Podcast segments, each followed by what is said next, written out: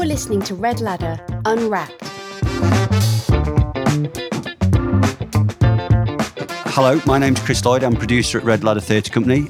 If I could introduce you, Anders, if you want to just tell us a little bit about yourself and uh, your relationship with uh, the Damned United, that'd be amazing. Sure. My name's Anders Lustgarten. I'm a playwright and screenwriter, and I did the adaptation of The Damned United uh, from book to stage. It's actually the only adaptation I've ever done, and I really, really enjoyed it. It's a, uh, it's a very compelling piece of work to adapt, partly because of the the connections to real life and the relationships people have to to Clough and Leeds, but also because it's such a, an evocatively brilliant, brilliantly written book, and, and the challenge of transposing some of David Peace's prose to the stage was one of the most interesting things about uh, about doing the play. So it's uh, it was it's been a really fun uh, project to do, and it's kind of amazing that it's still going. I know, I know. And Rocco, if you'd just like to introduce yourself and, and just your relationship with with football and more more immediately Leeds United, I guess. Yeah, so um, yeah, my name's Rocco Dean. I, am a Leeds fan. I recently wrote a book about um, Marcelo Bielsa called Marcelo Bielsa versus the Damned United. Um, so it's not particularly related to uh, the Damned United itself, um, but it's about uh, Marcelo Bielsa's first two seasons at Leeds, where he he finally got them promoted. Um, but yeah, I'm, I'm, I'm a Leeds fan. I've been a Leeds fan for about 30 years. Uh, my dad's a Leeds fan, and and he actually he's probably one of the very few Leeds fans that absolutely loved Brian Clough. Um, so he was a bit gutted when he when he got sacked. Would you believe? Um, but yeah, you know that, that's basically me. I, am not a writer as such. Um, it's something that I, I put my hand to, and it, it turned out quite well apparently. So brilliant, brilliant. So we'll have a quick listen to um, section from the play which looks at the relationship between Clough and Taylor. Come on, you bastard! Come on, come on, pick up. Name your price you and me, Clough and Taylor. Well, Brighton will be fine. They'll find someone else. That's football. Come on, you bastard. Uh, come on. Pete, come to Leeds. Please, don't make me beg. I can't do it without you. Is that what you want me to say? Fine, I'll say it again. I can't do it without you. I can't fucking do it without Peter Taylor. It's too much for me, Pete. I don't like to be alone. Well, I'll just do a, a, little thumbnail sketch of how this production came around. David Peace used to live in uh, my village just outside Wakefield, and um, I got to know him kind of reasonably well over time. And he, we, we, talked about adapting a few of the final chapters of his Red or Dead book, which was about Bill Shankly and how the nation tends to put people on the scrap heap when they don't feel there's any use for them. So Bill Shankly was was uh, an iconic manager in the way that Don Revie was and Clough, but um, his demise at Liverpool was was quite sad. So we were going to adapt the final few chapters, and then there was some rights issues with the South Africa filmmaker, um, and in the end, we were sat in the pub in Ossett. And Leeds got beaten 2 0 at Millwall. Huddersfield, which David's team, got beaten 4 0 and sacked their manager on the first day of the season. And he just turned around and said, "Well, why don't I just give you the rights to the Damned United? We'd been it, we'd lost our core funding." And he said, "Well, why don't I just give you the rights to the Damned United?" So me and Rod, our artistic director, chatted for about thirty seconds, and we said, "Yeah, okay, that sounds like a good idea." I um, I played football on a Sunday afternoon, and James Brining, the artistic director for Leeds Playhouse, played in those games. So I said, "What do you think of this?" And he he was on board. And then I suggested Anders to Rod. I said, why don't we why don't we get Anders to adapt it? And I, would like to ask you, Anders, well, what your I mean, you'd met Rod a couple of times, I think. And yeah, just what was your initial thoughts when this was floated to you as a, you know, a possibility as an idea? So it was interesting. I mean, yeah, met Rod a couple of times. We talked about doing something. I'm primarily a political writer, and we talked about doing something with a more specific sort of class critique or whatever. But I also I put football in every one of my plays, um, usually with a massive banterous attack on Chelsea, or as I like to refer to them. I don't know if you can keep that in. Um, have you softened to Chelsea now that Mourinho's gone at all? No, how the f- would you soften to the destroyed modern football? The only way I would soften to Chelsea is if they were eliminated from the face of the earth with a neutron bomb. Um, no, honestly, I'm, I'm, I'm, I'm in a massive it didn't happen period uh, as regards the Champions League final. How can you house your way to two Champions League finals without ever playing a minute of good football? Quite amazing. Um, no, basically, there's something, but there is something in football as a morality tale that I find really, really interesting in terms of um, partly in terms of how working class people understand um, good and bad and the possibilities of, of truth and, and success and what success is and why so many of us just despise the modern football that he invented, which is, you know, essentially being able to, it's completely deracinated and purchased and corporatized and sponsored by global mass murderers. Um, and what you love about that period and Clough in particular is it's so rooted in specific times and places. And it's so rooted in Clough's really, really strong moral sense of what is right and what is wrong, and his aversion to Leeds being something to do with cheating. And I'm uh, I'm a humongous Arsenal fan, considerably less so since Wenger left. I didn't realise how much of my attachment to Arsenal was was specifically Wenger related. And as deeply frustrating as, as Arsene was in a lot of ways, I think Arsene was, had a very strong moral sense that, I, that was quite parallel to uh, to Clough's in in that sense, and that's sort of we we put a little thing in the adaptation about um, Wenger versus Mourinho, which has that same sort of thing about somebody who wants to do things the right way versus somebody who will only who is only interested in winning. Uh, by whatever means necessary. And that's sort of what makes Chelsea such utterly despicable is that they have no commitment to the health of the game, the quality of the game, anything whatsoever, apart from well, Roman Abramovich not being murdered by Vladimir Putin, which is why he owns the club. Um, and so there's something in, I like football on stage because it's a way that we have men, particularly working class men, but more and more people in general, of talking about bigger things. It's a way of coming to big ideas of truth and justice and integrity and whatever through something that just looks like guys kicking a ball around. So I find it a really useful dramatic device. Um, also, I love David Peace's writing. I think he's he's just a brilliant writer and an incredibly evocative writer. And so the challenge when you do an adaptation, the reason I've never done an adaptation before is I have lots of my own stuff I'd like to do. Whereas when you're doing an adaptation, you're basically you, the, the audience does not want to see Anders Lustgarten's take on Leeds or on Brian Clough. They want to Thank see God for that. I know, just as well. Two people did. They they were both turned away at the door. Um, what they want to see is they want to see a stage version of the book. They want to see the damned United on stage. So you've got to suspend your ego a little bit and go, what's the best way I can get the essence of this book? Not what do I think of Brian Clough or whatever.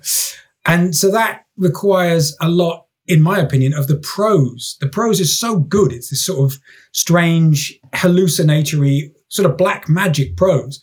And the way I found to do that was to have um, uh, to you to have a narrative figure uh, in in the in the form of Peter Taylor. To have Peter Taylor both being a character, an integral character to the story, but also sort of someone who comments and provides the wider story and evokes some of that prose. And we we also did a lot of stuff with movement. We we actually uh, had ballet dancers playing the footballs because a sort of there's the classic thing about football being the working man's ballet, but b you're trying to evoke this this sort of sense of movement and beauty and poetry um, in a way that really comes across in the prose, but it's hard to do on stage with just two men arguing in a boardroom or whatever. So I, I took it on because a it's fascinating and b I, you know, I wanted to work with you guys, but c it really there's a lot of ways of dramatizing that novel theatrically that are really, really rich. And I think uh, from the fact that it's still going, uh, we did it pretty successfully. Brilliant. Thanks for that, Anders. And and your you, you said Rocco that your dad was a big Brian Clough fan. Even in the run up to Leeds appointing him, and I, I don't know, have you talked much to your dad about you know his thoughts and feelings at you know 1975? So what's that? 25, 40 odd, 45 years ago now. Um, I, yeah, I'm just I'm very interested. It's that he, he must have been a fairly lone voice. I would have thought on the terraces at that point. Yeah, I am. I imagine so. It, it's surprising to me, obviously, with with everything that, that went on. I mean, I've you know I've obviously heard all the stories. You know, I've watched. Um, well, my dad had on tape. He, he recorded the famous Calendar interview with uh, with Clough and Revie after he was sacked. Um, so I've heard that a hundred times probably. Um, but no, he did. He, I mean, I think he just, you know, felt he was very charismatic. Um, obviously, he was a fantastic manager. You know, what he'd done at Derby was incredible. Um, and I suppose he, he was just willing to, um, you know, let him let him get on with it and, and be the the man and the manager that he is. And and he he had full faith that he would have made Leeds fantastic again. Um, you know that team was, to be fair, it was coming to the end anyway. Um, you know they've been together practically ten years. Um, so you know, probably you know it probably was time to you know to maybe shake things up completely. I mean, I think what Clough actually did. I mean, it was you know it's it's despicable really if if the reports are true. Uh, you know, when he went in and told them to throw all the medals in the bin and and all that. Um, but you know, it, it, it's his character, isn't it? You know, he's he's a very um, you know, he's a very unique man. Um, so yeah, I guess my dad was just willing to willing to let that go. He used to go to the matches with binoculars to to watch Brian Clough in the in the dugout. It's quite incredible. Um, yeah, so he, he was gutted. We've maintained the binoculars tradition anyhow. So um, he, yeah, he did. Yeah. He, he, brought binoculars to Elland Road last season a few times as well to spy on Bielsa. I mean, I I I mean, there's bits in the novel uh, which which were adapted into the play, which are fascinating, and we're never quite true what's fact and what's fiction with David. But there, you know, a number of people. Um, so, for instance, we interviewed Duncan McKenzie when we went over to his house, and um, I mean, we were there hours, weren't we? I mean, what a raconteur Duncan McKenzie was. That was Clough's first signing, and you know, we we asked the question, how much of this book is true, and he and he pretty much said, you know, ninety five percent of it, I think. Um, and you know, there's so many stories about Clough that what what it would have been interesting to find out is what what his methodology might have been if Taylor had been with him at Leeds. Um, his kind of alter ego, almost, wasn't he? Um, um, I mean, what what do you think, Anders? If if do you think he'd have adopted a, a different kind of modus operandi if Taylor had been with him, or would it have been diluted a bit? Or I mean, it sounds, you know, from what you hear and what you read, that Taylor was kind of the the mitigating influence. You know, Taylor was, and we have that in the play actually, where they work as a you know the classic good cop bad cop combo, and Clough goes in and absolutely rips them to shreds, and then Taylor goes in and puts the arm around the shoulder and builds them back up again. And how much of that is something that you know that Clough could or would have done on his own, and how much of that he adopted the sort of bad cop role. I mean, I think when he was at Forest, he did do both of those jobs. I mean, you know, you hear, you know, you hear from Roy Keane or whatever that he would sort of both have an arm around his shoulder and invite him around for dinner and kiss him, and then punch him in the stomach in the dressing room. So it feels like he had both of those elements in him as a, as a person anyway. But it is easier maybe if you can, you have somebody else that kind of you know, mitigates it a little bit, or somebody that kind of can serve as a someone the players can go crying to or go looking for you know solace from. But I think he was yeah, I keep coming back to this idea that he was just morally opposed to the way that Leeds did things. And that he wanted not just, and he says this to them, you know, not just throw these medals in the bin because they're not earned, but I can get you to win the proper way. I can get you to win with integrity and with style and with class and with beautiful football. And so he's basically, in his own mind, I think, trying to make these deeply flawed people and this club culture into something morally better, partly because he doesn't respect them, but partly for their own good in a weird way. And I think that morality is something he was always going to struggle to persuade people of. Like most people do not get up in the morning, with the obvious exception of uh, Priti Patel, and think, I'm going to be evil today. Most people get up in the morning with the general, general belief that they're the good guys. And so it's pretty hard for these Leeds players, particularly as Rocco says, who are at the end of their careers and been doing things a certain way, to go, no, actually, you know what? He's right. We're, you know, we're kind of filthy. I mean, we did talk to to Norman Hunter and a couple of them, didn't we? And they were they were a bit like, yeah, we were kind of filthy, but also it worked. And so it's it would be pretty hard to change the entire culture of a club, particularly when you were already known to that club as being really, really ill disposed towards them. It's not like you could come in and go and do it on the sly. So I mean, my suspicion is he probably would have failed with Taylor there as well. Would be my guess. Just, I mean, I'm, again, I, I, don't know how much is truth and how much is, is fiction, but his, re- his, relationship with money was quite interesting, wasn't it? And this was a recurring theme through through through the book and, and then the play. Um, I'm not sure it really came out in the film as much, but his relationship with money was was interesting. He knew his worth, and he wasn't going to settle for less than that. The fact that he shafted Peter Taylor over pay rises and things like that, it kind of led a lie to some of his moral crusade. I always thought. Um, so outwardly, you know, and he was, you know, he was fame hungry, wasn't he? I mean, he courted. He was never off the telly, and you know that that rankled, I think, at Derby, didn't it? The fact that that you know he spent yeah, that's, much, what, that's what got him time. fired. Basically, was was him being on TV all the time and campaigning for the England job and all of that. Yeah, Yeah. So he was not shy about coming forward and supporting himself, but at the same time, he was big friends with Harold Wilson, for instance, wasn't he? I think, and and um, so I mean, there's so many dichotomies with him. Um, I mean, is that I'd like- necessarily a dichotomy though? Like in a way, you get that sense of somebody who you can sort of get that even with Alex Ferguson in the modern day, like somebody who is both firmly aware of their own worth, exactly like you said, and kind of isn't prepared to to do the usual kind of like you're supposed to, you know, the working class, the worker is supposed to tug their forelock and be grateful for what they get, you know, is meant to be all shy and not push themselves forward, but who can also see the kind of the flaws in the system and how the system needs reforming. And that sort of, I think, again, loads of us are, we have principles that we, we try and live by, but maybe we apply them to the outside world better than we apply them to ourselves, you know. Um, yeah, you find that with Ferguson. Ferguson was, you know, a pretty avowed socialist, but also had a lot of really dodgy financial dealings by all accounts. Don't know if we can say that, you know, the stuff with the racehorse and all those kinds of things. So, yeah, I mean, I think maybe, that, and that's in Ferguson's upbringing, sort of hard scrabble Scottish upbringing, and I think in in Clough's upbringing as well. You know, you he knew the value of a pound note, as they say. Do you think there's any chance um, that sabotage was in his head? I mean, he looked pretty delighted when he got sacked.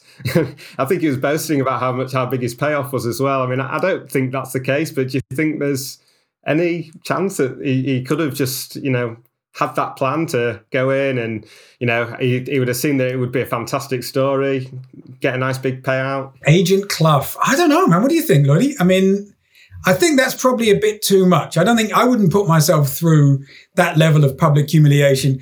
He was very averse to failure, so I don't think he'd have wanted to fail. Um, I just think he probably bit off more than he could chew there.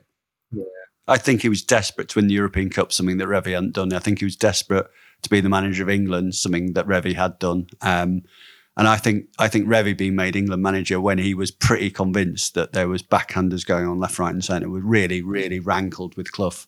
Um, and it would have been, I, th- I think Clough as England manager would have been spectacular. I think that would have been brilliant. Um, uh, and I think also the impression I get with his relationship with his players was quite distant. Um, I don't think there was huge amounts of tactics. I think he'd let them play and express themselves. John Robertson used to smoke um, in the dressing room at half time, um, but he was a phenomenal player. But he got uh, very much like Bielsa. I think he got the absolute best out of what were f- a fairly you know, humdrum bunch of players at Forest, I think. I mean, he added to them over time with, you know, people like um, Trevor Francis, but actually the core of that team was very, um, you know, very average, I would say. And small. I mean, they played they played 14 men uh, in the season they won the first European Cup. I think you know in the whole season, Wow. which is just extraordinary. I mean, you know, And on those pitches as well. Yeah, and without modern day, you know, nutrition and physios and all of that, I mean, it, the amount of graft those people would have got through is extraordinary. I mean, not just the pitches, the weight of the ball, but also, you know, I don't know. I can't remember where Derby got and, and Forest got to in the cups, but there was replay. There was Yeah, replay after replay after replay.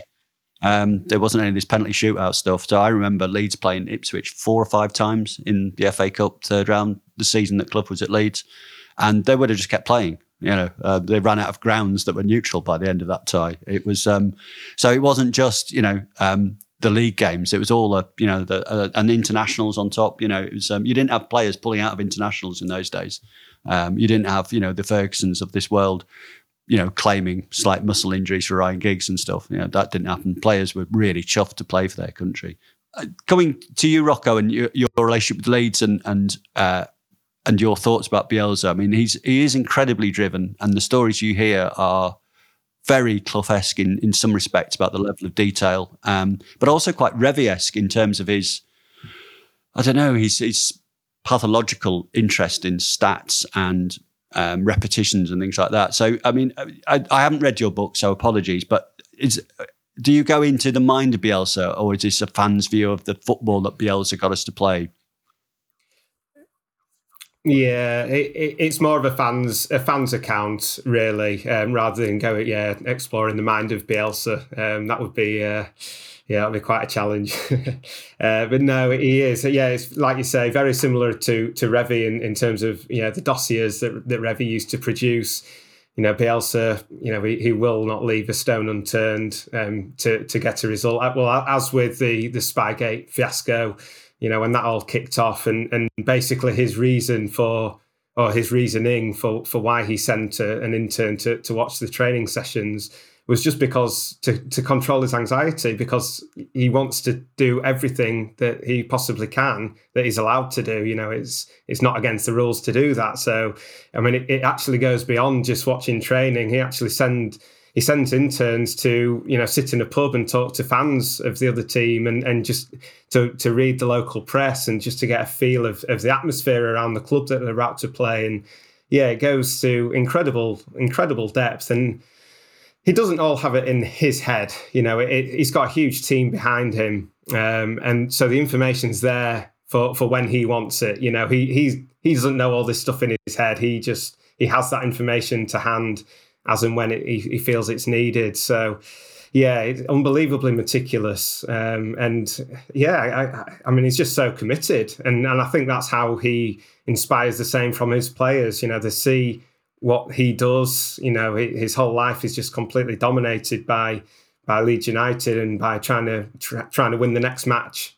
Um, and it, yeah, it clearly rubs off on the players. And and you know, we've we've seen at Leeds commitment from the players that is I mean it's it's almost overwhelming. You know the, the length that they've gone to and the sacrifices. You know that they they have daily weigh-ins. You know the, then then if they missed a weigh-in or if they failed on a weigh-in, they wouldn't be playing in the next match. So they're all you know every single day. Yeah, they're they're fully fully committed, and yeah, you, you can see in the way they play football, and it I think it, it just resonates on, on the pitch and it, it breeds a mentality and a positivity that I, I feel as you know Leeds have just got the edge over a lot of teams. Not not because they're more skillful um, and not even so much because of Bielsa's tactics, but just because they're so together and you know they give so much in the week that yeah, you you feel the rewards at the end of it when you're playing in the match, and yeah, they're just so determined. It's it's fantastic to see. I mean, he's an incredibly loyal manager, isn't he? With you know um, Casilla and and Bamford, and so that you know it it feels to me that that players um, buying into this has, has, had good rewards for them as well. They they you know he, he does keep picking the same players time and time again. And and we've used 23 players this season, I think. Um, City have used 30. Um, 23 compared with 14 in Clough's days is no, it, it, feels like a huge bloated squad. But actually in this modern day you know that's very very few when you consider you know suspensions and injuries and what have you. Yeah. Well uh, only only 13 outfield players played over half the matches this season. So i mean it is it is still a core a core group but yeah of course you you, you get one or two you know, appearances here and there mm. and it yeah, tw- 23 sounds a lot too much. Um, you know, Bielsa likes to have a squad of 18, you know, whereas yeah, 25 is is the modern day standard, isn't it, really? Or at least two players for every position. But Bielsa likes to have a tight squad so that everyone feels, yeah, part of the team. And, and like you say, yeah, that, that loyalty, I think, you know, I, I, that's why they're so fit. I mean, you, I don't know if you you have or you haven't seen the, the running stats from this season, and, and Leeds are basically off the chart. Yeah, they're top by miles, aren't they? Yeah, and it, and you know that's not just because he you know he trains them to such a, a, length or he makes them do this and he makes them do that. I, I do think it's because of that loyalty and and you know the players know that if they're doing what he asks of them, you know they're going to keep their place. You know, very very rarely drops anybody. Mm. You know, it just doesn't really happen. You know, there can be you know playing poorly for you know six or seven weeks and and he won't drop them. You know, Jack Harrison in his first season I mean, he, he was poor. He was poor for weeks. He was he was taken off at half time nearly every match for you know five or six games, but he kept getting played, and, and then eventually, you know, it, it also helps, I suppose, with the confidence of the players to know that they're backed and then to know that they can make mistakes. And I think it's just yeah, it's it's a very it's a very different way of doing things. I don't think many managers could even get away with it, but I suppose Bielsa can just because of this aura around him and sort of people know that he's different, but like you say, you know, if Arteta was doing things like that, you know, the, the fans would probably be in uproar. uh, you know, it's just because it's not the done thing. But with with Bielsa, it's almost like he gets a free pass. Arsenal fans are in uproar all the time, mate. To be honest with you, it doesn't make any difference what they do. But but there is something in that loyalty, I think, that is why does that resonate with us in the modern day as fans? Because we're really tired of the kind of what I mentioned at the beginning, the kind of consumerization of football, where everything can be bought, and you know, it's all about the next commodity and the next shiny, expensive signing. And so if you create something very much like Clough did, like Chris was saying, that transcends the sum of its parts, you know, that creates, that uh, takes people beyond their kind of limited capacities and creates something really that we can we can relate to as fans and we want to see you know there's something wildly frustrating about clubs being constantly torn down and rebuilt and and rebought and kind of in, always in flux. And as fans we like to attach ourselves to a group of people who overachieve and who, who maybe um, yeah transcend their own limitations and, and, have something that can't just be bought and paid for. Have a sense of of a team spirit or a collectivity or whatever. I mean not to give spurs any uh, any credit but you know they did have that to a certain extent under pochettino. Um, they obviously cheated massively and, and, had the most disgusting player in England in Harry Kane diving around all over the place and fouling people, but and getting refs to give him penalties. But you know, you've got to give them the credit for transcending the sum of their parts. You know, they didn't spend a ton of money, partly because they're laughably incompetent in the transfer market, but they created something that that lifts off and isn't just oh we bought expensive guy X and slotted him in. Um, and the other thing I really like about Bielsa as, a, as an outsider is is that sense of chaos and is that sense of passion and is that sense of it's not all totally choreographed. You know, there's a sort of um, there's something in the Pep model of everything being extremely choreographed and everything existing within zone seven to zone 12 and everything being prepared in advance that's quite sterile, even when it works. And Arteta's doing a little bit too much of that for my liking at Arsenal, although I'm, you know, I'm generally a big fan of his of what he's trying to do of rescuing the uh, the club from the extreme doldrums of the Kroenke years. Um, but that sort of sense of spontaneity and chaos which you get with Leeds uh, is very refreshing to watch. It's nice to watch. It doesn't feel like it's all been planned out in advance in some over plotted way. And yeah, I've got a lot of time for for Bielsa as a neutral a lot of time. That's the other thing as well. Is it, it, similar to Brian Clough as well. Brian Clough, he, he wouldn't accept ill discipline, would he? Um, you know, you weren't allowed to talk back to the ref. You know, you, you weren't allowed to complain to the ref whatsoever. And, and Bielsa's similar. You know, they're just he wants them just to get on with the game. He doesn't want the ref to help them. You know, in this area where we've had no fans in the grounds, you can hear him all the time shouting, you know, no foul, no foul. And, and if the player's down injured, he's screaming to them to get up, get up, you know, play the game you know so and and that's really refreshing too i think that's actually undervalued i, I think i would like it to be a bit more uh, you know spoke about by pundits and things because it, you know it's the way football should be and no no one wins by you know claiming for every single throw in i mean it just does my head in watching and you know the ball goes out and you know that it's someone else's ball and they're all putting their arms up just for a throw in in the middle of the mat of the, of the pitch it's like just concentrate on the game. Um, so yeah, that that's something that really I really like about him as well. And and yeah, similar to Clough, I believe he, he was he was very similar in that way. Yeah, he was, and that sort of sense of there being a right way and a wrong way to play, and you know, conning the refs is is morally not okay. And you know, that's maybe we're looking back on that now as people tend to do with a sort of nostalgic eye. But but yeah, I I, I, totally see what you're saying, Rocco. That sort of sense of I just you know I find it very. I was a an international athlete myself when I was younger. I was a 400 meter runner, and I was sort of given the option, if you like, uh, or it was floating around, of whether to use performance enhancing drugs or not.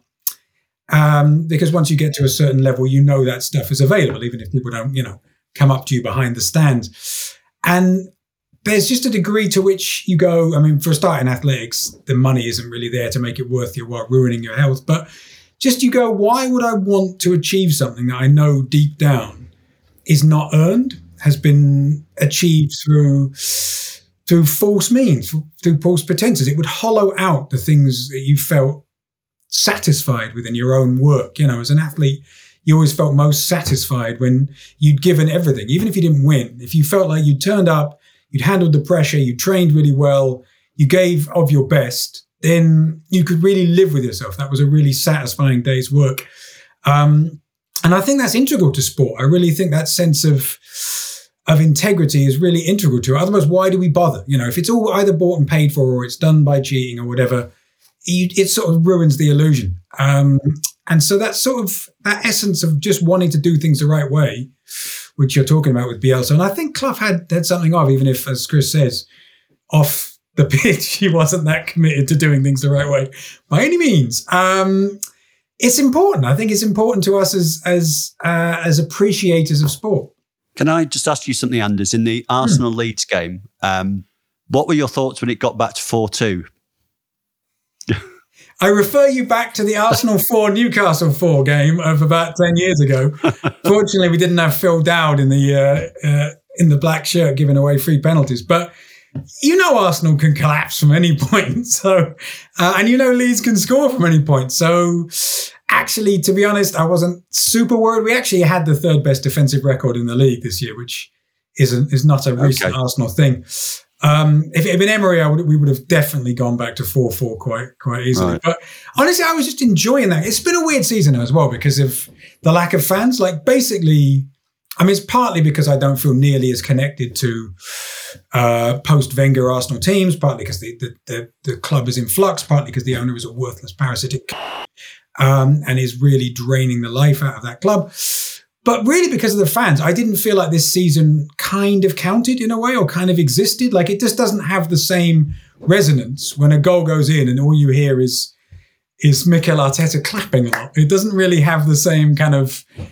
Uh, the stakes are much lower, so I haven't really cared about this season as much um, because yeah, it's not as gutting when the opposition score and you hear their 20 fans yelling at you. You know, it doesn't have the same resonance basically. So I did enjoy that game. I loved that game to be honest. I really enjoyed. I didn't enjoy the one at Elland Road so much because that annoying Alioski duped Pepe into being a moron, and that was that was surprising actually that Bielsa wouldn't have him hung, drawn, and quartered because that was some some pretty embarrassing acting, although dumb from Pepe as well. But I really enjoyed that. Um, the four-two game. It was uh, it was sort of what I'd like Arsenal to be, and it was what I've kind of assumed Leeds are. So that was that was a really fun encounter. Um, something I'd uh, I'd like to ask you, Rocco.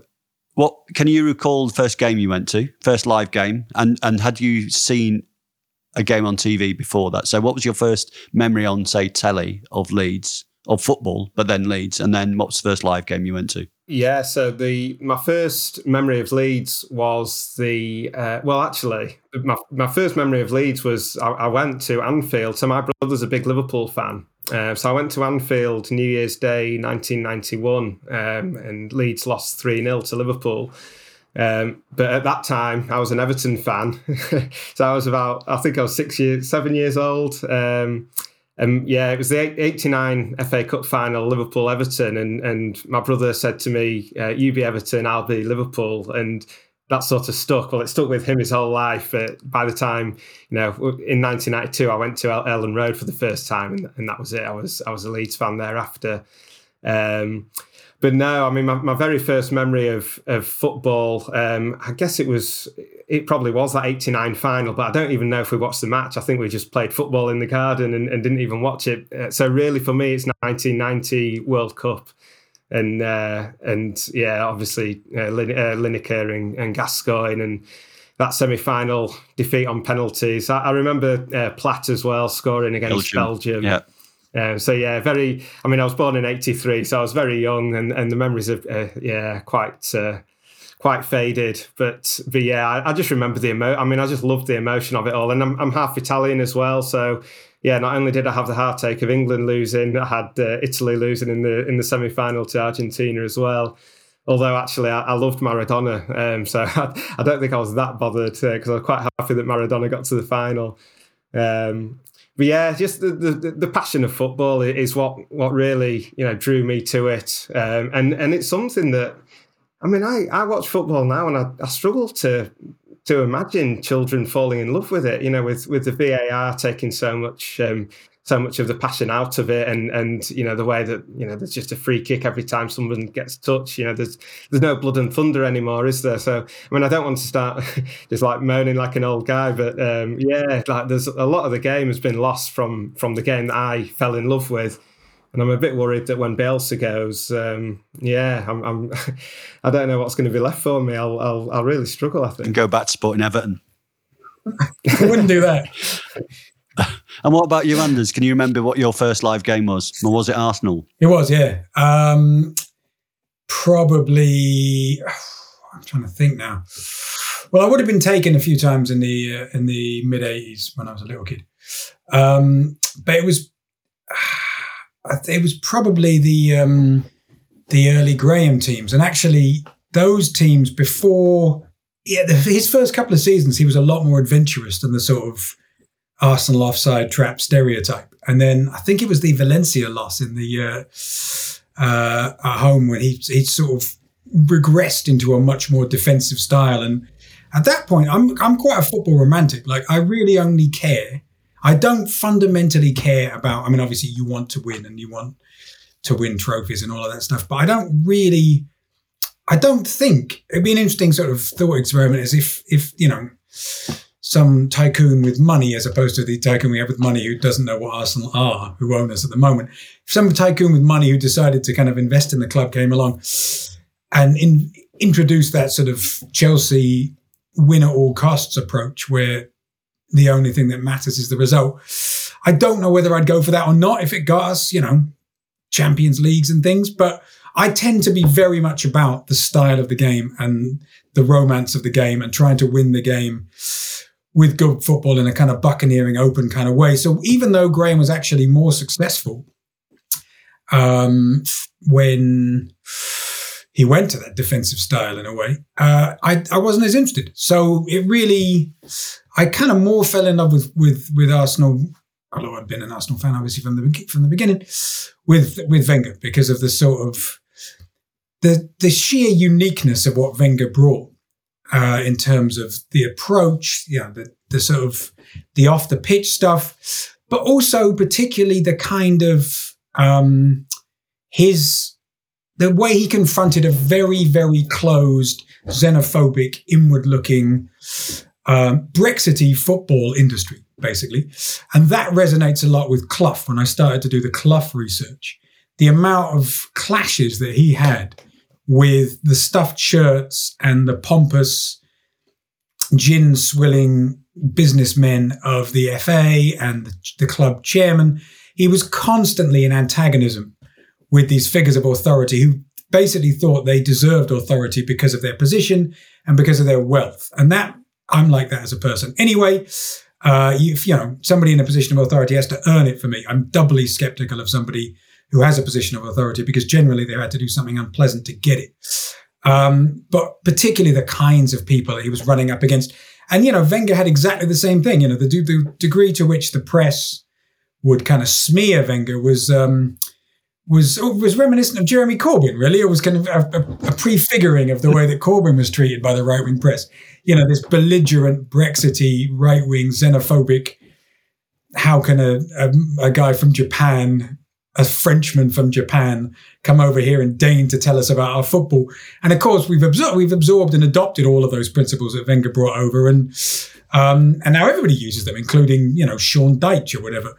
But what I like about Bielsa is he's still he's kind of like a, a blast from the past in that sense. You know, he's almost like a kind of an uh, Wenger as he was then, but in the modern day. And I think Rocco, you're absolutely right, man. I can't really think of too many guys with that much personality and that much passion and that much kind of belief in doing things the right way in the in the newer generations of people. You know, people have been more integrated into the plastinated consumerist football of uh, of the Abramovich era. So yeah, man, I think it's great that he's in British football. It's um, he's a real addition to the to the Premier League. I, I really like him.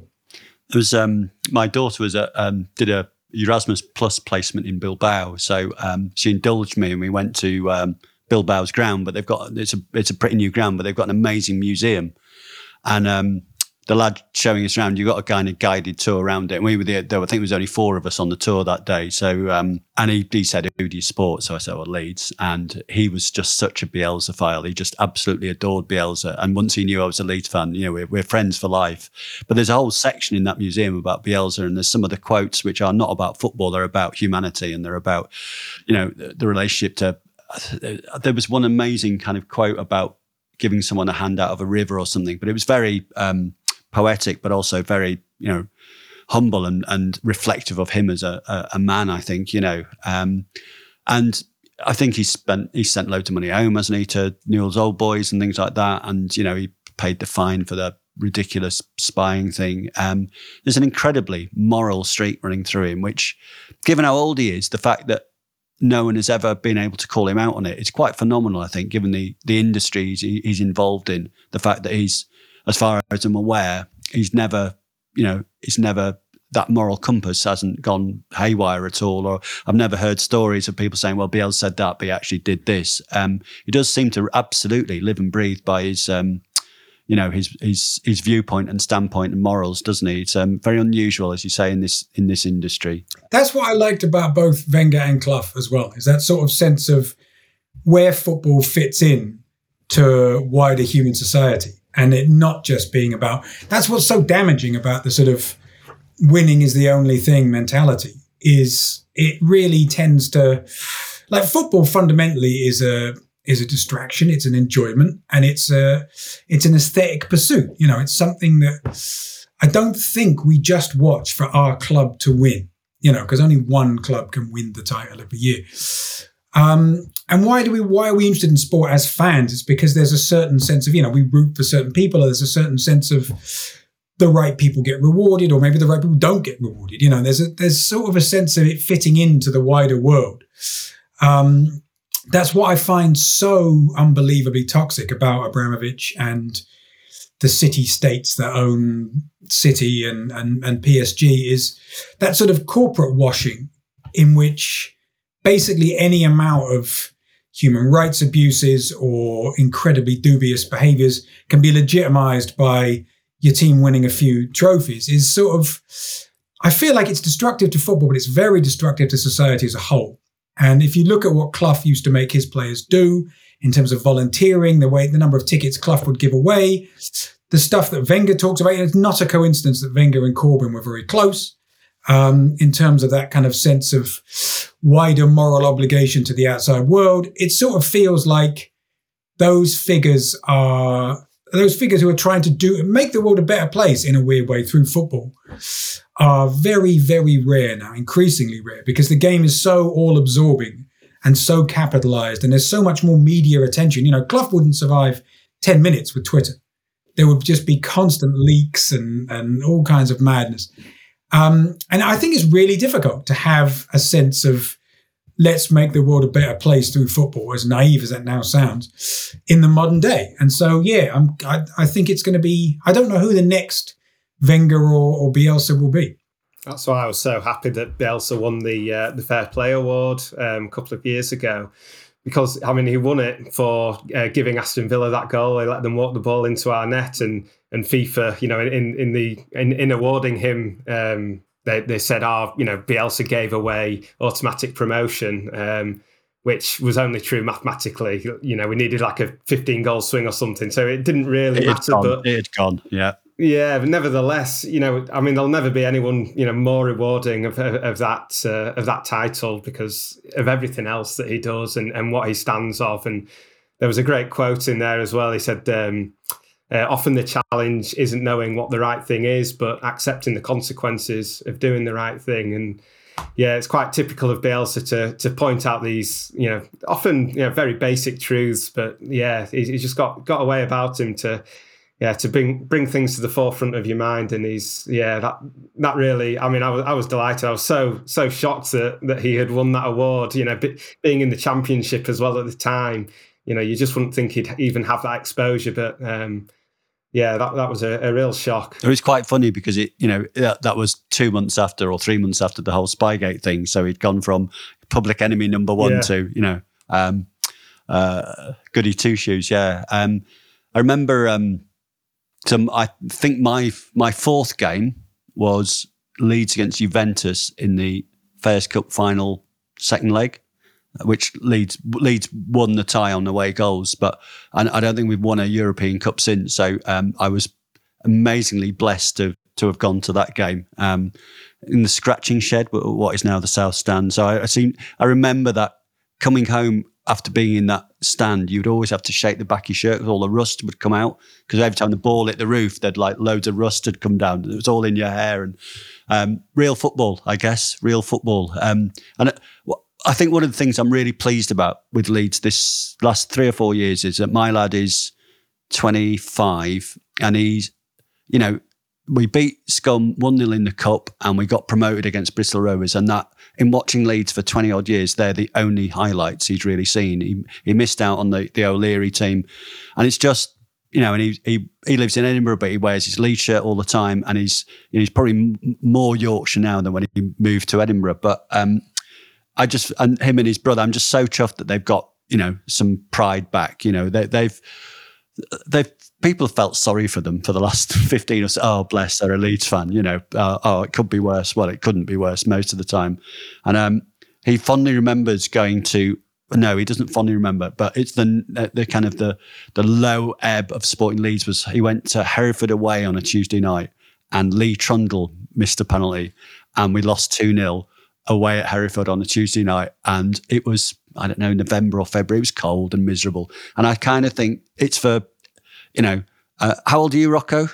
Uh, I'm 37. Okay, so you've seen some good times at least. Seen, um, yeah, but yeah, similar. I mean, I've uh, you know, I I became a Leeds fan in, in February of '92, so it was just before they they went on to win the league. But you can't appreciate it when you've not done the hard yards. You know, it, yeah. obviously I was happy, um, but it you know it didn't really mean anything to me like it would mean now. But yeah, funny you should say. You know, your son's 25. I, I, I've I've said um, in some of my writing that you know any Leeds fan under 25 hasn't seen Leeds in the in the Premier League, um, mm. or you know certainly you know would would have very you know very uh, faded memories of it, and yeah, that's the the heartbreaking thing of of this season. You know, to finally get there. And then, you know, these fans that have waited all their lives, you know, at least we've seen, you know, I've seen O'Leary, like you say, you know, great period. But yeah, these fans that have just seen us in the lower leagues, and then we finally get there, and also have such a fantastic season. And yeah, they're, they're still waiting. It's it's awful. I, I, was one of the lucky ones to go to the game against West oh, Brom. Yeah, yeah it. I mean, it was it was fantastic, but still very bittersweet. Um, you know, to, that everyone wasn't there. You know, you stood there, and and you know, there's there's nobody around you. You know, within within you know two or three yards but you know, just being there and hearing hearing the fans and you know screaming at the players. You know, within within ten seconds, one of their players went down on the corner flag trying to get Liam Cooper sent off, and I was going absolutely crazy. You know, I couldn't believe that this guy was trying to ruin the match that we'd waited for for 17 years, and uh, I was going mad. But you know, in the back of my head, I was still thinking, ah, oh, it's so good being able to do this actually in person and and not just screaming at the telly there's a couple of. Um, I thought it was funny that Tottenham fans waited all this time and then booed their team off at the end of the first game back. I thought that was hilarious. Yeah. Well, you know, they put them up in the gods as well. Like they wouldn't move the advertising. Oh, is that what it was? So they, they chose them. This is Daniel Levy in miniature. They, you know, some people. I think Burnley gave their tickets away. Right? Levy charged them yeah. sixty quid like full price, and then they wouldn't move the advertising banners they'd put over the lower ranks. So they were all up 900 miles in the air in the toilet bowl uh, and they got to watch them get slapped at home by Aston Villa. So yeah, amusing. I wonder if fans are going to feel differently about their own power as well when they come back because mm. it is obvious that there's no there's no point to the game without live fans, and that's sort of not the way the games were moving. You know, the games were moving away from live fans for at least a decade, maybe more, in terms of how frequently they reschedule the games. I mean, I don't really go away games. I have season ticket for the home games, but um, you know, a lot of the away fans I know get you know you book trains because obviously the ludicrous train system in this country you have to book them in advance and then they move it with two days notice or they you know it's the game finishes on a monday night after the last train's gone back or whatever the sort of way in which the game has become orientated more towards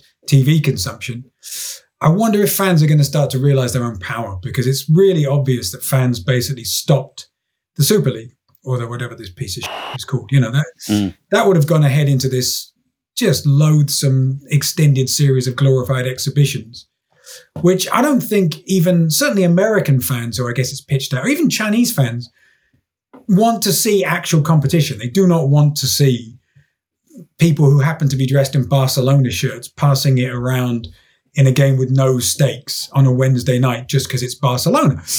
And you know, again, another thing I like about Leeds is they've come up and they sort of they've rattled a few cages. You know, they've sort of put it up a, bit, a little bit. They haven't just come up to survive and um, you know finish fourth from bottom and get forty points. They've come up to play some football and and rattle some more established names and that sort of stuff.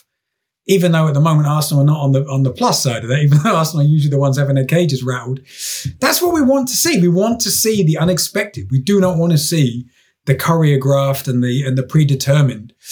Um, and I feel like fans are going to be fans have basically saved the game over the summer, and fans are needed more than ever. And I sort of wonder if it's about time that we, as match goers, kind of find a way to to enact that power. Because if we don't, then it will just become a glorified exhibition taking, you know, most games will take place in Miami or Singapore or wherever Stan Kroenke thinks he can make the most money. And, you know, Leeds will not be in it. And it will just be like, why would I want to watch us finish bottom of the Super League every single Every year, year. with no investment from Stan Kroenke while the games are played in Ulaanbaatar? It's just like, what is the point in that? And the only thing that would stop that is people. So, yeah, it's interesting in terms of whether I feel like all the things that are going to come out of the end of the pandemic of people coming back together again and realizing things about human connection. I wonder what form that will take in a, in a football context. There was a lovely quote from Uli Hoeneß, who's the general manager at Bayern Munich, and um, they were talking about season ticket prices, and Bayern Munich season ticket prices are 104 euros, and he said, "Well, I, I could charge 304 euros, and I would sell out my stadium." And he said that would get me two million euros extra a season. What he said, "What am I going to do with that?" Really, you know, what's two million euros going to buy Bayern Munich? Nothing really. He said, but 200 euros for most of our fans, it's a huge amount of money.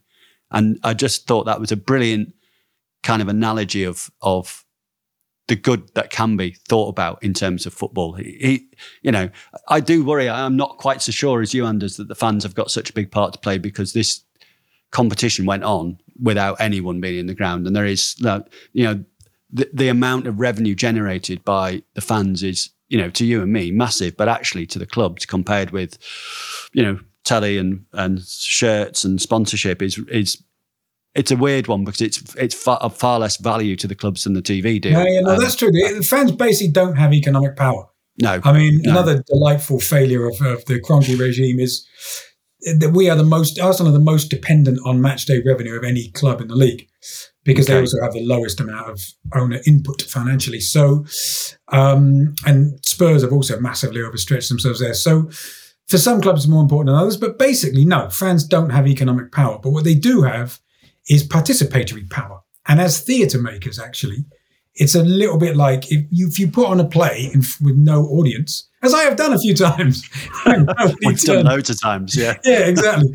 Um, it doesn't really work that well. I mean, you know, actually, you can have a good vibe with three people in a theatre, but yeah, the the nature of the spectacle is fundamentally created by the audience in theatre as it is in football.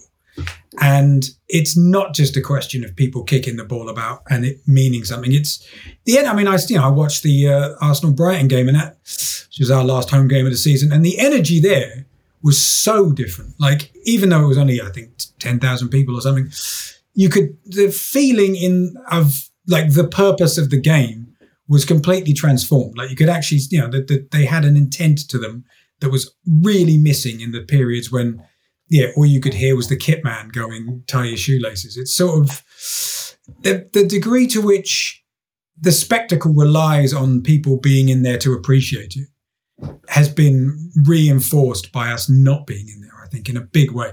I feel bad for the players. Like, can you imagine being in a bubble and being tested all this time and going out and doing this at really high level with no response, no energy, no feedback at all? It's like, I am having been an athlete, you know, you get all your energy from from that sense of, of being watched. And yeah, to, to grind it out this many games in this condensed time with no feedback, no energy, no nothing pushing you on.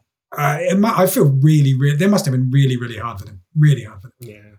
Yeah, I've I've thought that as well about um, with with Leeds having Raphinha, You know, some of the skills that he's been doing, and you just imagine the the response of Elland Road. You know, when when the tails are up, and you know he he does one of his flicks, or you know skins three players, and yeah, like you say, it's just for for them as well. It's been very difficult, and also you know for the players that have put in all the hard work and then you know Leeds get promoted and they can't celebrate it with the fans. You know it's it's them as well as us isn't it? You know we, mm. we feel you know hard done by not being able to celebrate it that you know waiting 16 years and and yeah in the end we just yeah it happens behind closed doors. You, you couldn't write it. Um, but for the players as well you know they've they've put all those hard yards in essentially for for themselves, of course, but also for the fans, and and to not mm. be able to celebrate with us, mm. it's really really feel sorry for them as well. Unless you're Tottenham players, of course, and then you know after being back for 20 minutes, you're getting heckled and yeah, yeah, uh, go keep them out. yeah, yeah. Um, so I'd like to kind of come back to um, the Damned United, if I may. Um, have you seen it, Rocco? Uh, I've not seen the play. I, I've seen the film and I've, I've read the book. Good man. Well, we've added a performance on Saturday, the 12th of June. The first two sold out at the Playhouse, so we'll we'll get you in. Um, Fantastic. I mean, for us, it was um, when David gave us the rights to us, we'd just been excluded from what the Arts Council call their portfolio, which they're core funded clients. And pretty much single handedly, that play kept us going for two years outside of that funded um, kind of club, really. It's a bit like the the ESL. It's a bit like the European Super League, um, being a, a, a, core funded arts council client. Um, but yeah, you know the generosity of David, the skill of Anders writing, and and you know the the backing of the Playhouse as well. They were very you know. We had a cast of five, I think, and six or seven dancers for each performance. I think so. It's quite a, for us. It was quite a big show, but it was obviously a, and also a lifesaver. But now, I think we've done 150 shows. We did a run at Edinburgh with it, um, and yeah, it just felt uh, just felt appropriate to to dust it down and get it back out again for um, yeah for, for another another outing. So I think was it 2016 the original? It was around then I think. 2015 so, I think maybe was it? Was it 2050 yeah. Um, so it's yeah, it's, it's, coming up for its gold carriage clock soon. That show, but we're going to film it, um, and it'll be available to buy as a download. Uh, so it'll be interesting to see if we get any take up from Leeds fans in Shanghai or, or wherever. So um, uh, and and as we were rehearsing it, I thought, well, let's let's do some live performances. So you must come and see it, Rocco. Yeah, that's fantastic. Thank you. Yeah, it, it, it just kind of keeps giving, really. And it, and Brian Clough is that it doesn't take much for his name to come up on the telly or the radio. Mm. It's it's given it. I mean, he's, he's been passed away ten years now. Um, he just bounces back. He's uh, you know given it. Uh, you know, I feel a bit sorry for Revie really because Brian Clough, he was only at the club for seven weeks. He's had a book, he's had a film, he's had a stage show. Don Revie won everything going apart from the European Cup and nothing. You know, he's obviously had biographies, but certainly he's, he's not been on stage. Um, who who would play Don Revie? Do you think? I don't know. Anyway, um, it, yeah, the the success of that play has been remarkable, and it's kind of um, it, it, it's it's for, for, us a small company. It's really put us on the map. So it, it was a you know a lifesaver for us. Did you you you seen both versions, haven't you, Anders? The big version and the scaled down version. Yeah, yeah. Well, I, I, remember we did it in Edinburgh in the uh, in the sort of more condensed version. That's right. I saw it in Leeds and in Derby. It's interesting. So I'm I like a bit of confrontation in life and also in theatre, and so I started it out in this quite confrontational way. You know, he turns up and he says dirty, you know, spiteful, spiteful place, hateful, hateful place, dirty, dirty Leeds. That's the first line of the play. And I was like, let's see how that goes down. And um, it went, they loved it. And I've, I've got to say, I found it, I thought um, the feeling in, in Leeds and Derby was quite different. In Derby, it was just like the prodigal son is home. And it was actually, it was quite touching how many old people, particularly, and actually a lot of women, people who were, you know, in their, in their prime during that era were just in tears. It was sort of like bringing back memories of pride and kind of a sense of positivity. And that's something you've got to love about Clough. You know, I think Clough obviously is a, he's the great lost prince of English football in terms of he was never the England manager. He should have been, and that would have been quite transformative. And instead, you got these very turgid, slow, unsuccessful managers. But also, yeah, he took these deeply unfashionable, and he's quite a northern and north, Midlands and northern kind of specific, geographically specific um, person. He's taking people, even though he's not from those areas himself, he's from Middlesbrough, but he's taking people who are unfashionable from a sort of unfashionable part of the country, these provincial clubs with not a lot of, of massively long history, and he's taking them to absolute glory. And he's doing it without a lot of money. And there's something, again, the romance of football or the things we admire in football that people find, you know, that's really important to them. You know, it's sort of really important to to the people of Derby that that that memory and that history. Whereas I thought there'd be a lot more antagonism um, among Leeds fans, and I set it up that way. There's no point pretending otherwise. You know, it was an antagonistic relationship, so there wasn't any point soft peddling that. And it was funny. Some of the heckling, you know, when he first comes out, and people are like, "You're not done, Revie. You'll never be king Revie." Off like within the first 10 seconds of the show. And people bantering and people trying to go on stage. But i loved it. And i particularly like you know i started out writing plays in prisons uh, for prison audiences and with with prison casts and whatever. So i've always had a fondness for doing theatre for people that don't normally go to the theatre. I don't really see the point in writing plays for posh people in north london. They are plenty well served. So there's sort of the nature of the people that came, I found very pleasing. A lot of people who clearly hadn't been to the theatre much before and weren't really aware you shouldn't shout in a live medium and would get up precisely at 45 minutes. We did it 90 minutes long for a reason. And then at 45 minutes, like half the fellas would get up and go, I'm going for a pint.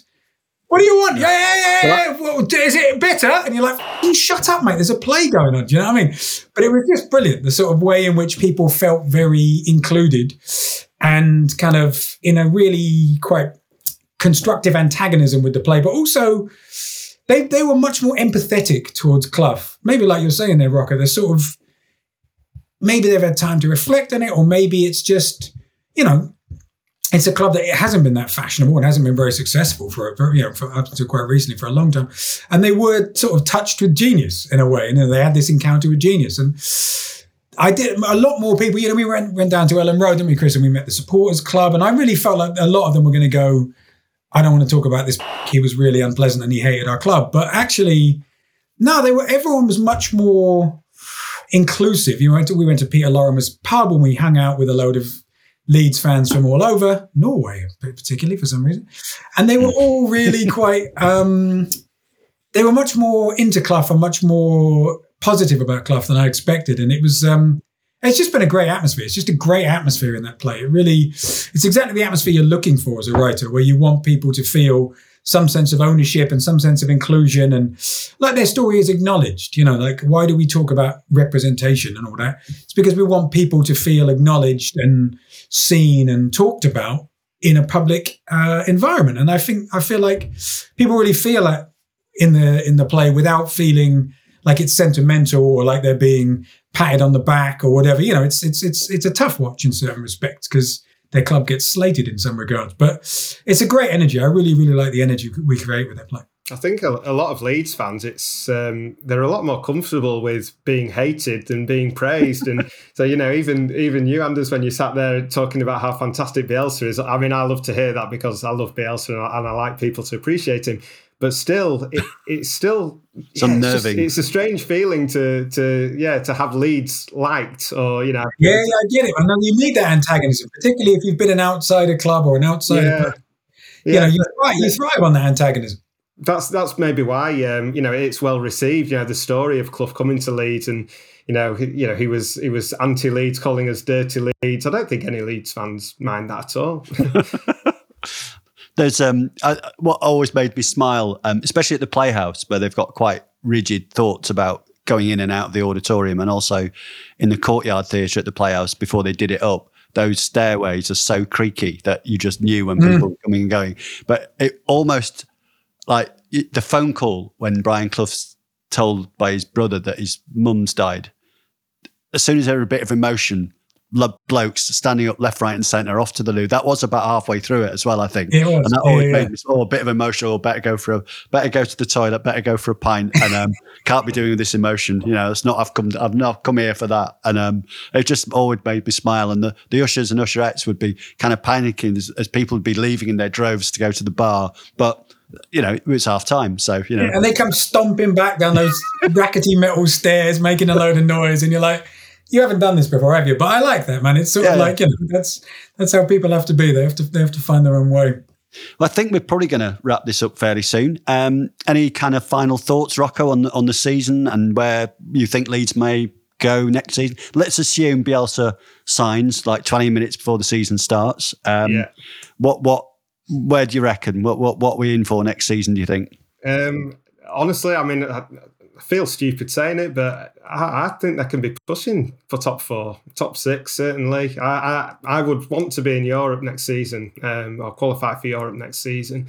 I don't think there's any reason why they can't. I think there's obviously there's a lot of good teams, but there's a lot of struggling teams as well. You know, maybe West Ham won't be as good. Leicester, you know, they might maybe not be as good. Um, and Leeds will just keep improving. I'm, I'm certain of it. They've improved every single year. Even last season, from the first half of the season to the second half, they improved so much, and they just keep getting better. So, yeah, I'm, I'm, I, I want to be back in Europe. Hopefully, not the Conference League. Um, into the Conference League. What even is that? Euro- You'll end up playing in grounds where they actually have trains chugging through them. That was, the best bit of Arsenal season was missing the uh, the Conference League. yeah, You know, in No. ten minutes. I, I, and, and and to be honest, actually, what I really want to see is us us take the uh, the FA Cup or even the League Cup seriously. And I and I was annoyed actually with Bielsa that he, you know he, he took it so lightly this season. Um, certainly the FA Cup because we were already safe, and he, he went to Crawley and. You know, he, he, he yeah, I, I, that really disappointed me because I felt like we could have won it. And, and actually, you know, when you look at the form in the second half of the season, we Mm. really could have won it. Um, so, that's what it's about. You know, I, I- don't, I don't believe in this. You know, the league means everything. You know, trophies mean something. You know, it'd be so fantastic if Bielsa delivers any any trophy. Um, so yeah, fingers crossed we can do a, a nice cup run and uh, top four. I mean, if you look at Leicester, they, they, I mean, unbelievable. You know, last four or five seasons. You know, so they've done it right, haven't they? They've they've all right missed missed out in the Champions League two years by the skin of their teeth, but they've won a cup. You know, they won the FA Cup, and you kind of think, as a supporter, to come fifth and not be supposedly one of the big six is remarkable. But to win the league and then win the cup all in the space of what feels like the blink of an eye with um, and having sold Mahrez and, and Chilwell and who else have they sold? Um, the lad to Chelsea, Kante, yeah. Um, Yeah, I mean they they they're very smart in the way that they you know they circulate people. I mean for you know for the price of Harry Maguire, oh, I forgot about him. free- Yeah, you know, yeah. slab-headed fridge. Uh, they've managed to get Fofana and Soyuncu and James Justin. I mean, they've got themselves three out of a back four, all of whom are better players than the guy they sold to the world's stupidest football club for 80 million quid.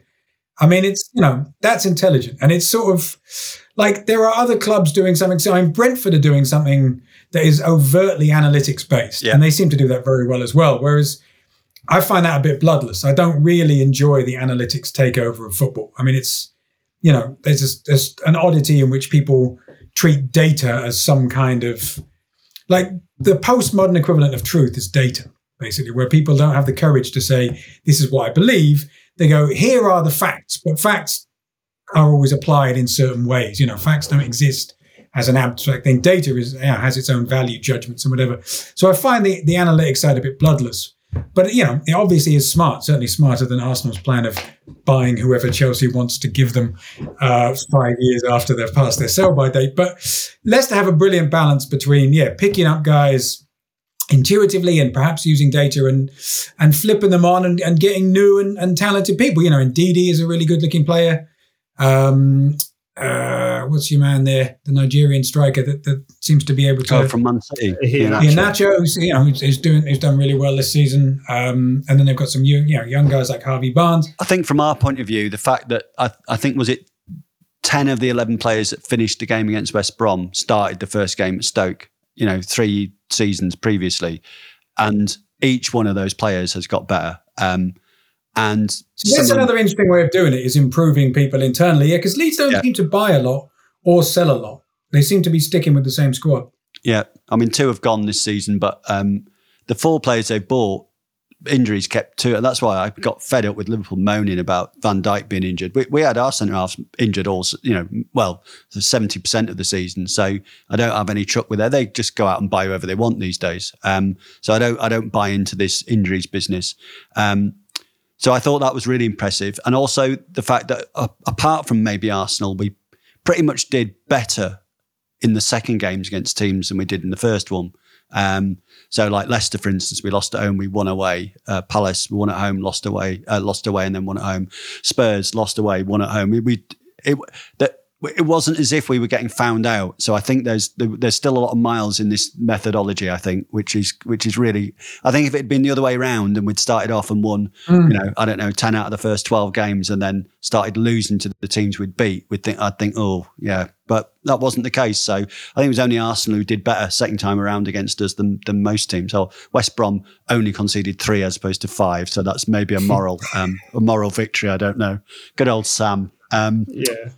And yeah, fine. I just I, I need to ask you this, Anders, because um, we might um, have to get the bleeper out. But just the whole European, I, I was quite intrigued. There was two things that intrigued me. Kind of was that we are owned by a media man. Radrizzani mm-hmm. has got a media company, um, and I wondered if this had happened in two years' time and he had been offered a slice of this, what what would the uptake be? I sincerely hope not, but you know who knows. And mm-hmm. the other thing I thought was amusing was um, Sky's absolute buy-in to the Furore, and I was thinking they are because they are not invited yeah, yeah. to this They're table. losing their access. And and I just thought that was hilarious. And they allowed, you know, they tried to shut up Gary Neville, but um, actually half-heartedly. Um, and I thought that was that made me smile. The fact that Sky was so behind these these fan protests, and they. should. but then when there were fan protests causing the Man United Liverpool game to get postponed, they went mental. So yeah. you know, it's it, yeah. which which fan protests are you into? Yeah, absolutely. Yeah, no, I mean, I don't think Leeds are ever going to get offered a, a spot in the uh, in the European Super League, even if they do well. I mean, the obvious outlier, and I'm not just saying this because they're is Tottenham. I mean, who have not won anything in the last 30 years and are a baffling inclusion. Um, but Levy has basically managed to finesse his way into being perceived as a as a big club without ever having really achieved anything. Um, but in objective terms, Arsenal do not deserve to be there either in terms of uh, recent achievements and status within their own league. But it's about um, marketing. And it's really about how much they think. You know, I don't think if, if Kane wasn't there, I don't think they'd have offered uh, Spurs a spot. Um, and Arsenal is still very, very popular, particularly in um, in francophone communities. And uh, one reason, you know, I'm sort of from South London, and it's a it's a largely black area, and that's sort of that's a, that's a pure Arsenal area. Partly because there isn't a um, a big club in South London, sorry Palace, but also because um, yeah, Arsenal was sort of the black club, I suppose, in mm. uh, in London. Certainly had black players a long time before Chelsea, unsurprisingly but that sort of sense of it's you know it's a fairly inclusive club and Wenger in particular was a very internationalist kind of guy. Um, so there's there's a big Arsenal backing in in Africa across the world and all that kind of stuff and that's cynically what Kroenke is relying on. I mean the Super League is absolutely perfect for Stan Kroenke who has I don't think he knows what a football is. Um, and it's actually the the worst possible kind of owner is somebody who simply doesn't care as opposed to I mean I think in in you know he basically bought Arsenal because there was a huge amount of infrastructure already in place. There was a brand new stadium. And partly because of Wenger's long-standing antipathy towards the transfer market there was a huge budgetary surplus. And he used to use they had about 2 million 200 million in the bank back in the day when 200 million was a lot of money rather than what you'd pay for Maguire's left toenail and he he used that as direct um, collateral for the loans on his stadium in LA. So Kroenke's only interest in Arsenal is as uh, a bunch of assets and an appreciating asset due to footballing deals, but primarily as collateral for a balance sheet to expand his interests in the NFL and other sports. And that's you can't imagine a worse owner in that sense because somebody who has no interest in the well-being of the club whatsoever. No interest in the sport. No interest in um, in pleasing the fans or in encouraging kind of you know buy up of tickets or whatever.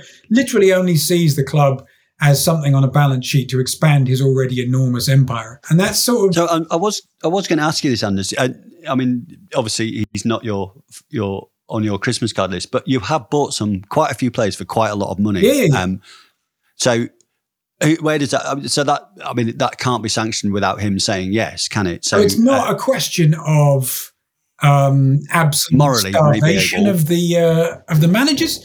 It's a question of when you don't care, you don't pay attention, and so what you do is you appoint people who you kind of think are capable, and you leave it all to them. And because they don't care, they don't understand football, and I'm not even sure they could find England on a map, let alone the Arsenal.